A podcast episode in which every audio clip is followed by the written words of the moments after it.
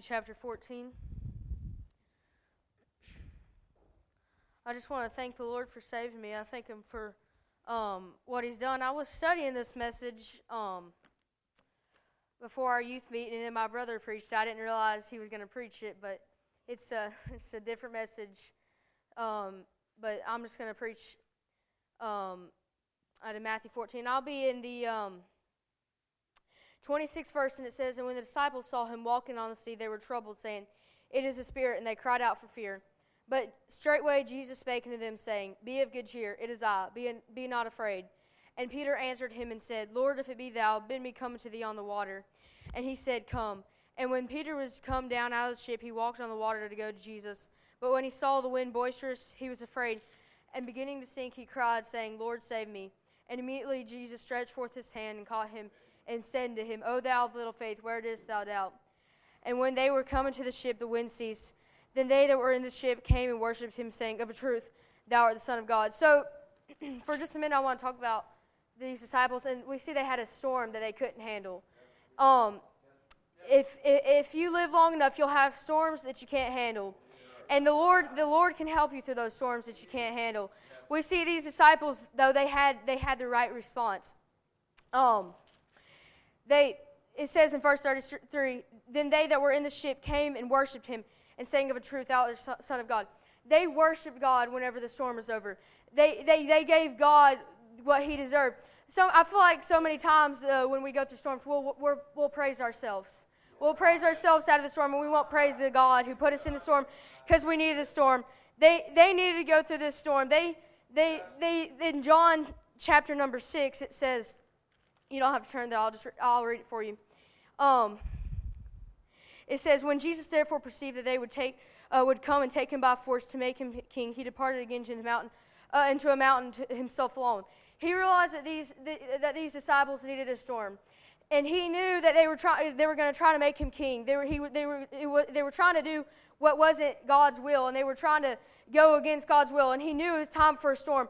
But after this storm, these disciples they, they praise the Lord. And, and if you're wondering why you're still in this storm, you've, you say, I've been in this storm for years, and why is it not over? Because you keep praising yourself and you won't praise the God of the storm who put you in the storm. And the storm is there to strengthen you, but you keep praising yourself. And if you'll just praise the Lord, the storm will be over. Maybe your prayer won't be answered. These disciples' prayer was never answered. They never, Jesus, it will be answered one day, but it wasn't answered in their lifetime. Jesus wasn't, wasn't their king that they, that, he, that he wanted him to be. But but their storm was over. Their storm was over. So we see they had a storm that they couldn't handle, and we see they had a safety that they couldn't have. And um, it says it says in verse um, 30, it says, But when he saw the wind boisterous, he was afraid, and beginning to sink, he cried, saying, Lord, save me. We see that Peter was sinking. I don't know how far deep he got, but we know he was he was heading to the same place everybody else was going. You were at one point or another you were sinking. You were I, you might have been your face might have been all the way down, and the only thing somebody could see was your hand. But you were sinking. Or maybe your maybe your ankles were all the way down, it was just your ankles. But you were sinking, and you were heading to the same place everybody else was heading. But, the, uh, but he raised his hand, and the Lord caught him, and he brought him up. But he had a safety he couldn't have. I'm sure before he said, Lord, save me. I don't know, but I'm sure he turned around and he looked at that boat. And the, boat might have been closer than Jesus, and he might have said, If I could just get back to that boat, if I can walk to that boat, if I can have that safety, if I can do it. But the Lord, He is the way, He is the truth, He is the life. No man coming to the Father but by Him. You can't get in that boat. You have to go through the Lord first. You can't get in that boat by yourself. And you lift up your hand and say, Lord, save me. You and Him will start walking back to the boat, and before, and before long, you'll get to heaven. You'll, you'll, if you say, Lord, save me, I'm, this is not my home. I'm heading back to the boat. I'm walking with the Lord, and He is holding my hand, and I'm walking, and these waves are boisterous, but I'm heading back to that boat. And I thank the Lord that, uh, that, there, that there is a boat, and, and, and there is a God, and He will take you to that boat. They had a storm that they couldn't handle, they had a safety they couldn't have, but there wasn't a Savior who couldn't help. They, they, they we see that the Lord calmed their storm. Immediately, he calmed their storm, and, and immediately they were on the other side. In John 6, it says, in um, verse 21, it says, Then they willingly received him in the ship, and immediately the ship was at the land whither they went. Immediately they were on the other side. immediately th- their storm was over and, and there was there was a God who helped. There's never a time in your life when there's not a God who can't help. There's always a God who can help. He can always help you. And you just need to lift up your hand like Peter and say, Lord, help. Lord, Lord, save me. Eh, I don't know how deep you are, but if you're not saved, you're sinking. And you're sinking fast. And it won't be long before you're completely down. But if you'll raise up your hand, the Lord will bring you up and you'll start walking back to that boat. You can walk to that boat with the Lord Jesus. God, Lord, I thank you, Lord, for what you've done. Lord God, Lord, thank you, Lord, for this message. Lord God, Lord, thank you, Lord, for giving it to me, Lord God, Lord. Just thank you, Lord, that you've been so good. Lord God, Lord, thank you, Lord, that you helped me, Lord God. God, Lord, I just thank you, Lord, for everything that's done, Lord God, Lord. Pray, Lord, you'd help these other preachers, Lord, as they preach, Lord God. God, Lord, pray, Lord, you'd use them, Lord God, Lord, in a mighty way. Lord God, Lord, just thank you, Lord God, Lord, for breathing through me, Lord God, Lord. I just thank you, Lord God. You've been so good. God, Lord, I just love you, Lord, and God, Lord, thank you, Lord. In Jesus' name, amen. Well, if you have your Bibles, I'm going to be in 1 Samuel. I'm going to be reading from chapter number 30. And um, last night, I was reading, I've been reading in 1 Samuel for a little bit. And last night, I was reading in 1 Samuel, and this thought came to my mind. I don't know how it got there, I don't know where it came from, but this thought, the Lord put this thought in my heart. He put this thought in my mind, and I figured out this morning we're going to preach. And so it's what the Lord told me to preach.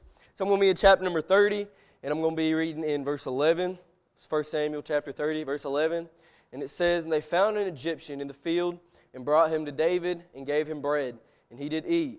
And they made him drink water, and they gave him a piece of a cake of figs and the two clusters of raisins. And when he had eaten, his spirit came again to him, for he had eaten no bread nor drunk any water three days and three nights. And David said unto him, To whom belongest thou, and whence art thou? And he said, I'm a young man of Egypt, servant to Amalekite. And my master left me because three days ago I fell sick. Um, we made an invasion upon the south of the Cherethites, and upon the coast which belongeth to Judah, and upon the south of Caleb, and we burnt Ziklag with fire. And David said to him, Canst thou bring me down to this company? And he said, Swear unto me by God that thou wilt neither kill me nor deliver me into the hands of my master, and I will bring thee down to this company. And when he had brought him down, behold, there they were spread upon all the earth, eating and drinking and dancing, because of all the great spoil they had taken of the land of the Philistines and out of the land of Judah. So, for just a few moments, I want to preach on a topic I got from these verses in 1 Samuel chapter number 30. And um, I really want to preach on 11 through verse number 15. And um, for a little information on this chapter, David and his men have returned home from, I guess, battle. And um, when they come home, they're home in Ziklag, they find that their, their town, their land, their people, their wives, their children have been stolen, their cattle have been stolen, and um, their houses have been burned. But the Bible says that nothing, nothing was killed, that nothing was taken away. And um, it says that in verse number, um, let me see here. Um, it says in verse number 19 that there was nothing lacking to them, neither small nor great, neither sons nor daughters, neither spoil nor anything that they had taken to them, David recovered all. So we see that everything that the Amalekites had taken, they'd killed nothing. Their cattle, their herds, they'd killed nothing. And so they'd all been stolen, and David, he inquired of the Lord what to do because his army, his men, his people were trying to decide if they wanted to stone David or not. They were blaming David for the struggle that was in their life. And um, so David, he went to Abiathar, who was the only survivor of the priest, the family priest, who had been killed in um, chapter number 22 of 1 Samuel. He asked him to bring the ephod. And um, so Abiathar brought David the ephod, and David asked the Lord what he should do. He asked the Lord if he should stay home, see what God does, or he asked the Lord if he should go and um, fight the Amalekites and bring back what was stolen. The Lord said, Go fight the Amalekites because you'll surely, you'll surely overtake them. And um, so David and his 600 men went to fight the Amalekites. And when they get to the brook of Besor, 200 of David's men fell faint. 200 of his men couldn't cross this river, so he stayed. So David was going to go fight the Amalekites with only 400 men. And um, so on their way, they find an Egyptian slave, and that's what it says in verse number um, verse number 11. It says, "And they found an Egyptian in the field and brought him to David." And gave him bread, and he did eat, and they made him drink water. So they found an Egyptian slave. So that's really what I want to preach on this, this tonight. I really want to preach on this for just a few minutes the Egyptian slave and how he relates to our life, how this fallen slave relates to our life. How at one point in our lives we were all a fallen slave. And um, so the first point that I see was this slave, he was abandoned. Before we, got, before we got saved, before I got saved, sin had abandoned me. Sin had left me high and dry. It had taken more than, it, more than I wanted to give. It had taken me high and dry, and it abandoned me. I was a slave to sin, everything I did around the sin, everything I did around my sin nature. And maybe at one point, you maybe seemed popular, you may have seemed cool, but at one point or another, before you came to Christ, or after you came to Christ, they abandoned you. This master that you once served wasn't your master no more. He had abandoned you. He had left you because you were sick. He had left you for the next best thing. He had left you because you weren't what he needed anymore. And that's where we find this slave. He was abandoned. We find him almost dead and abandoned by his friends, family, and master, just how we have all found ourselves as this fallen slave. So the next point I see is he was alone. When we find him, his friends, his family had left him. Not only was he abandoned, but he was alone. We find him with no friends. We find him with no company. We find him with no food. We find him with nothing around him. The only thing that was around him seemed like death. That was the only thing that was around him. So his friends, his families left him. He was abandoned. He was alone. And the next thing I see was he was almost gone. When sin, when sin left me, when sin abandoned me, when sin left me alone, I was almost dead. It says that he had gone three days and three nights without water. For what I've read, you can only go four days without water. So this, this servant, this fallen slave, was on his last day. He was on his last breath. One more day, two more days without water, he would have dropped dead. He would have never met David. He would have never met his new master. He would have never met Jesus. But he would have fallen dead right then and there. So some point in our lives, before we were saved, we were almost gone. And um, when he met David, he met a new master. He met a new, he met a new person. He met a new Savior. And we always, David has always been pictured as a type of Christ. David has always been pictured as Jesus. So when, let's say, when this fallen slave met Jesus, when he met his new master, he wasn't afraid. He wasn't alone. He wasn't abandoned. He wasn't almost dead, but he was alive.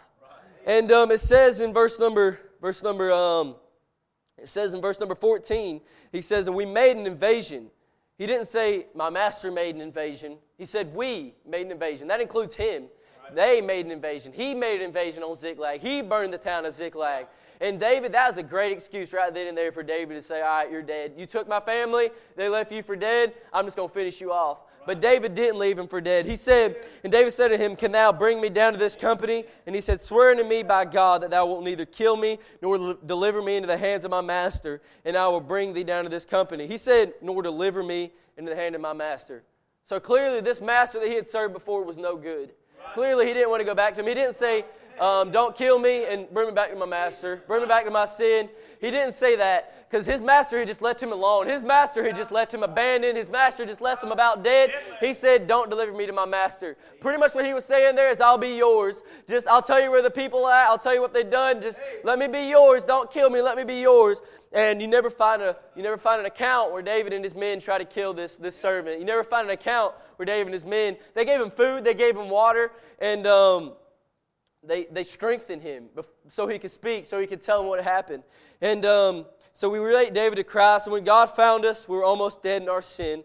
Sin had ruined our lives, sin had ruined our family, taking our family, taking our lives away. But then God came in. And if you're like this fallen slave, if you've fallen down, your old master has left you, then then call unto David, call unto Jesus, um, and He'll save you and He'll bring you back. He'll bring you to a place where you're not almost dead, you're not abandoned. He'll give you a new family. This, right here, this is the family of Christ. This is who He put you in. And I thank Lord for everything He's done. I thank the Lord that He saved me, a fallen slave to sin. Daniel chapter 3. Um, it, uh, it's truly a privilege and an honor to be able to uh, stand behind a pulpit and preach. Uh, God could have used so many more people than me. I don't know why He'd use someone like me. Um, he's just been real good to me. Um, I won't be in any specific verses, but uh, throughout uh, Daniel chapter 3, uh, the first verse I want to be reading is verse 18. It says, But if not, be it known unto thee, O king, that we will not serve thee, or thy, we will not serve thy gods, nor worship the golden image which thou hast set up. And my first point is they wouldn't bend. Um, the reason I use these three points was I was listening to uh, I was listening. To, I think it was Dailey and Vincent, and they have a song, and it's called "They Wouldn't," or it's about the three of your children. It says they wouldn't bend, they wouldn't bow, and they wouldn't burn. Uh, and my first sub point there on uh, they wouldn't bend is we have flexible Christians. Um, and you know, as I was studying this, I, I tried to combine so many sub points until I realized I needed to keep them separate because I wanted to combine flexible Christians with no backbone, but then I realized there's something more to each of those. You know, flexible Christians, you know, they, they might be strong about one thing, but then not another. They have backbone about this certain thing, but something else. I mean, there's there's no there's no back to them. They'll give in to anything about this subject, but won't about another. You've you've preached on that here recently. But the second subpoint there is they didn't have a backbone. You know, we should be acting like a sheep, but instead we're acting like a snake. Uh, I mean, you, you've heard the phrase uh, uh, a wolf in sheep's clothing. Sheep's clothing. Um, as a preacher, I, I, say this until my dying breath. I don't want to be a shepherd in a snake's clothing either. Uh, you got you got so many shepherds or under shepherds nowadays that uh, they'll lead their, they'll lead their flock astray. You look at all these churches out here that have to have fog lights and they have to have smoke in the air just to go to church because they can't keep their attention span. But I know for a fact I've sat there and watched a four hour football game multiple times. I've watched a full nine innings of a baseball game, but I can't give God an hour and a half of my time when the preacher's preaching. Uh, but, but the people that'll do that, those are those people that are wolves in, in sheep's clothing. They're saying, Come on, preacher, you can't just preach 10 minutes, we'll be out of here. I thank God that I have a man of God that'll stand behind the pulpit God's done. He's not worried about what he wants to do. I'm sure there's times that he's wanted to stop preaching, but then the Lord says, "No, no, I want you to I want you to touch on this subject. I want you to I want you to hit on this." And a lot of the times, the ones of us that are sitting there saying, "Why can't he just preach 10 minutes?" is because when the Lord says that, he's talking to us. And we just can't cope with that. My second point is they wouldn't bow. Uh, it's in verse 12. Uh, there are certain Jews whom thou hast set over the affairs of the province of Babylon Shadrach, Meshach, and Abednego. These men, O king, have not regarded thee. They serve not thy gods, nor worship thy golden image which thou hast set up. And I want to ask you, what golden images are you setting up in your life? Um, I've heard it preached plenty of times, um, but I, I, it wasn't until it wasn't until recent I realized how many uh, false gods I put in my life. You know, I thought it had to be, well, no, I, I believe in God. That's, that's my God. Until I realized, well, when I'm, I'm picking up my phone eight hours a day and I'm picking up my Bible 10 minutes a day, there's something wrong there. there there's something very messed up there. If anything, it should be the opposite. Um, and the, uh, the fourth, my fourth point is uh, our God is greater than theirs. Um, my my or I'm sorry, my third point is uh, they wouldn't burn. And I'll be in verse 25, and it says, He answered and said, Lo, I see four men loose walking in the midst of the fire, and they have no hurt, and the form of the fourth is like the Son of God. Um, why, why did he know what that looked? Why did he know what the Son of God looked like? Yet he was still serving his gods. I mean, there, there might not be anything there, but, but I, I strongly believe that there's something there. There's too many people that see God but want nothing to do with Him. I mean, you're sitting here and you might be lost. And right now, hell's your home. Hell, hell's where you'll, where you'll find eternal life. Um, but the opposite's right here in front of you. The opposite could be right there, or the opposite could be right there in the pew where you're sitting.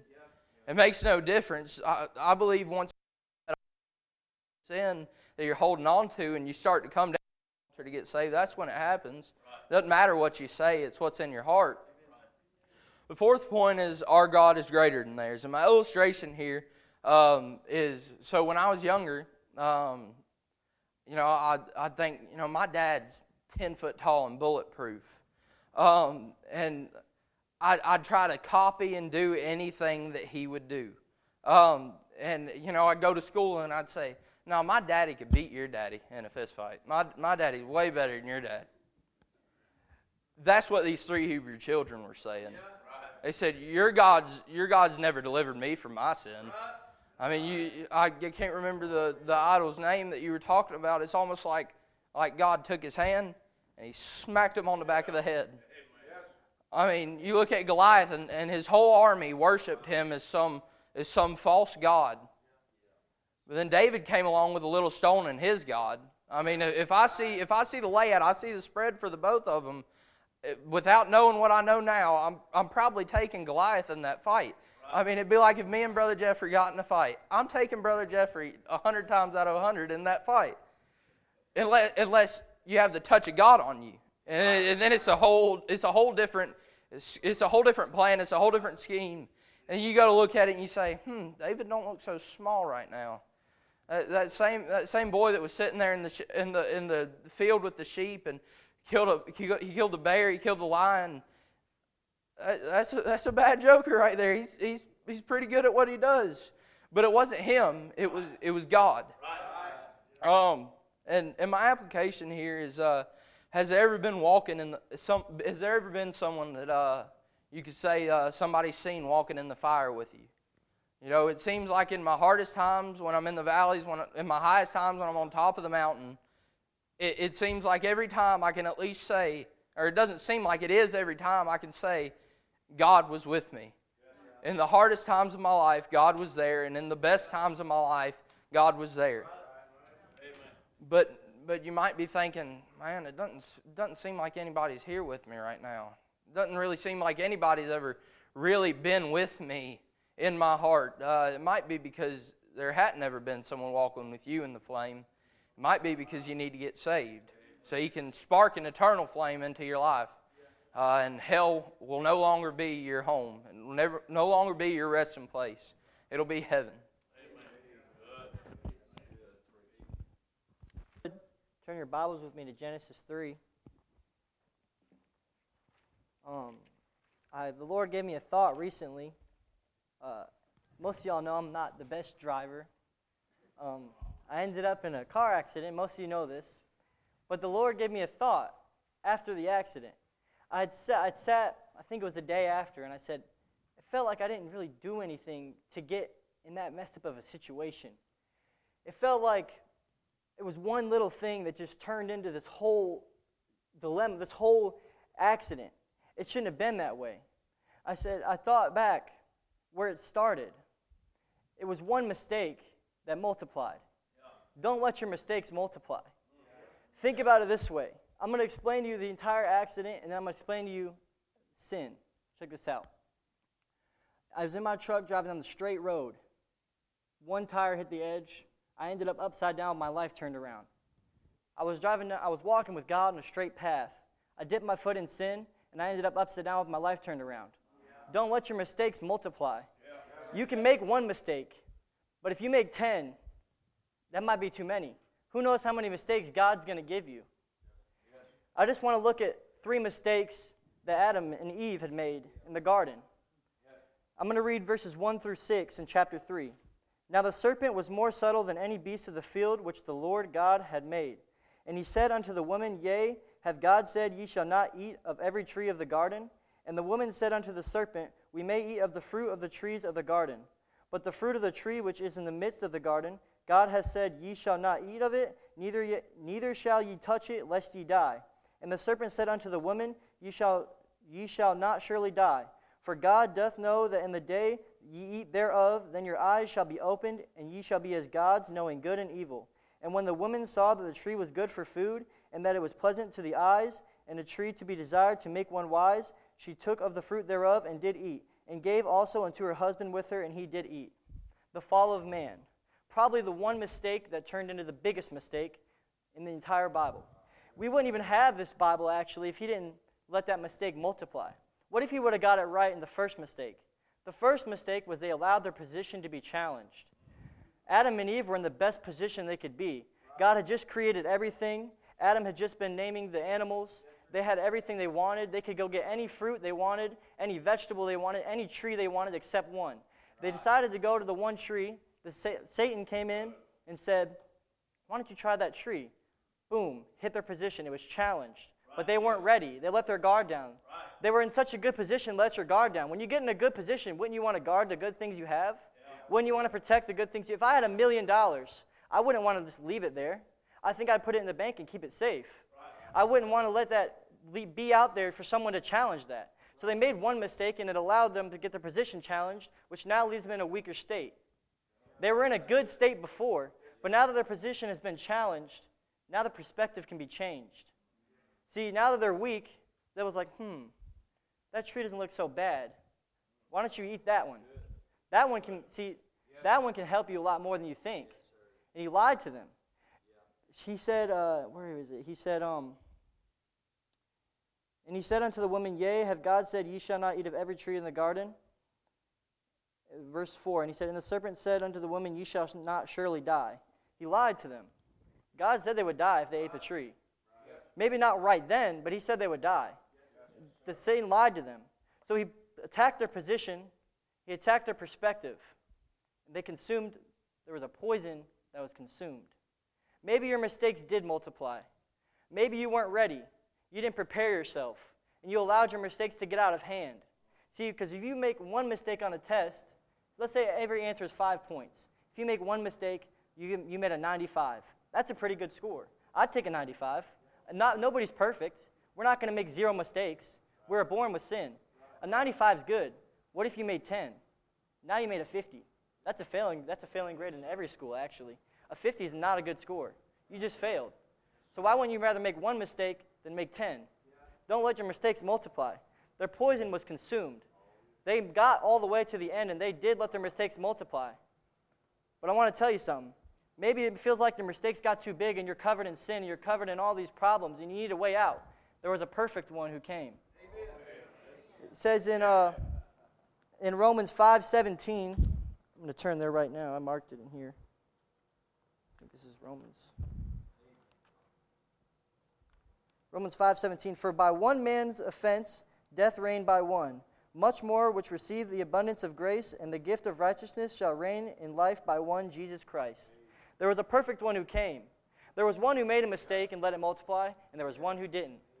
There was one who made a mistake and let it get out of hand, and there was one who didn't. There was one who sinned, there was one who didn't.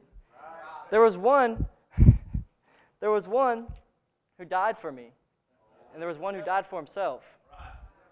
Don't you want to be with the one that died for you? Why wouldn't you want to be with the one that can help you with your mistakes, that can stop it at the first one? And if it gets out of hand, you can come to him at the second one, and he'll help you there. Uh, in uh, 1 Corinthians 15 57, it says, But thanks be to God which giveth, giveth us victory through our Lord Jesus Christ. We have a victory through our mistakes. You don't have to make those mistakes. Jesus can help you. If you're sitting in here today and God's asked you if you want to be saved and you said no, you already made a mistake. Don't let it multiply. Don't let it multiply. If He's asking you again, there's a reason He's asking you a second time. Just come to Jesus.